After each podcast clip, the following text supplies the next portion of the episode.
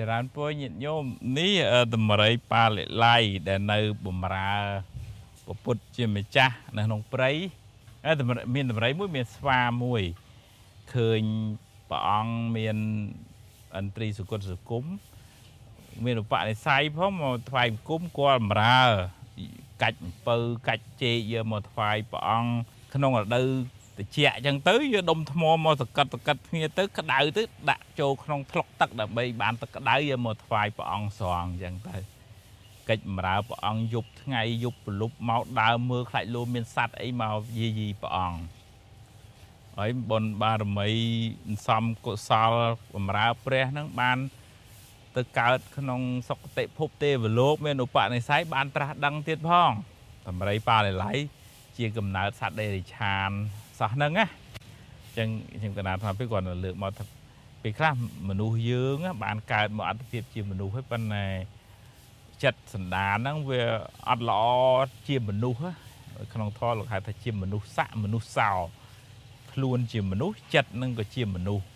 បើវាទៅជាមនុស្សសតេរិឆានមកខ្លួនជាមនុស្សចិត្តជាដេរិឆានដោយសត្វសំណក់អីដឹងគុណគោរពស្ដាប់ម្ចាស់ស្ដាយម្ចាស់ណាអឺ ស្មោះត្រង់នឹងម្ចាស់មែនតែនក្នុងន័យនេះតម្រៃនេះបានគាល់បំរើគោរពចំពោះព្រះសម្មាសម្ពុទ្ធជាបុណ្យដ៏ធំធេងហើយបានអានិសង្ឃជាឧបនិស្ស័យនៃការត្រាស់ដឹងទៀតផងត្បិតថាมันអាចត្រាស់ដឹងក្នុងជាតិកំណើតជាសត្វដេរិឆានសត្វដំរីនឹងក៏ដោយប៉ុន្តែឧបនិស្ស័យបុណ្យនឹងបំរើពុទ្ធ3ខែ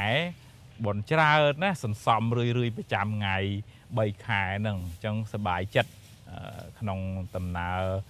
បំរើព្រះសម្មាសម្ពុទ្ធនៅក្នុងព្រៃរួមជាមួយនឹងសត្វស្វាយើងយើងទាំងអស់គ្នាបានមកកើតជាមនុស្សហើយឲ្យបានមានសន្តានចិត្តជាមនុស្សដែរកុំឲ្យខ្លាយជាមនុស្ស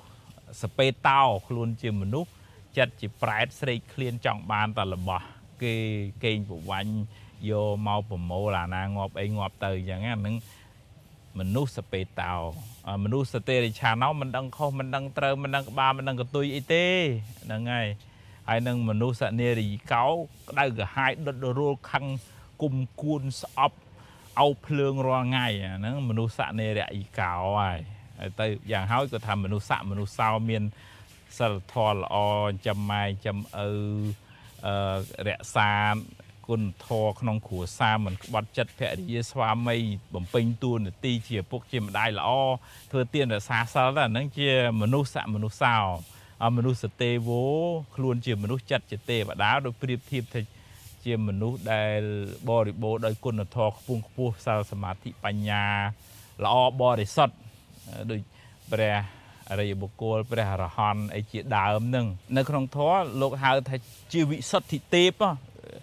ទេពទេវតាដែលមានចិត្តបរិសុទ្ធមិននឹងទេវតាហ្នឹងមិនមែនទេវតារូបរាងកាយហ្នឹងទេមានន័យថាព្រះអង្គមានបតីស្អាតបរិសុទ្ធអស់កិលេសទៅ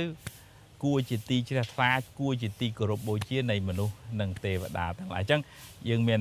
អប់រំខ្លួនតិចតិចតិចម្ដងទៅអឺប្រែคลายជីវិតនេះមិនយកខ្លួននឹងទៅបំរើអំពើអាក្រក់ទេពីព្រោះចុងក្រោយយើងអ្នកទទួលបាបកម្មវិញទេ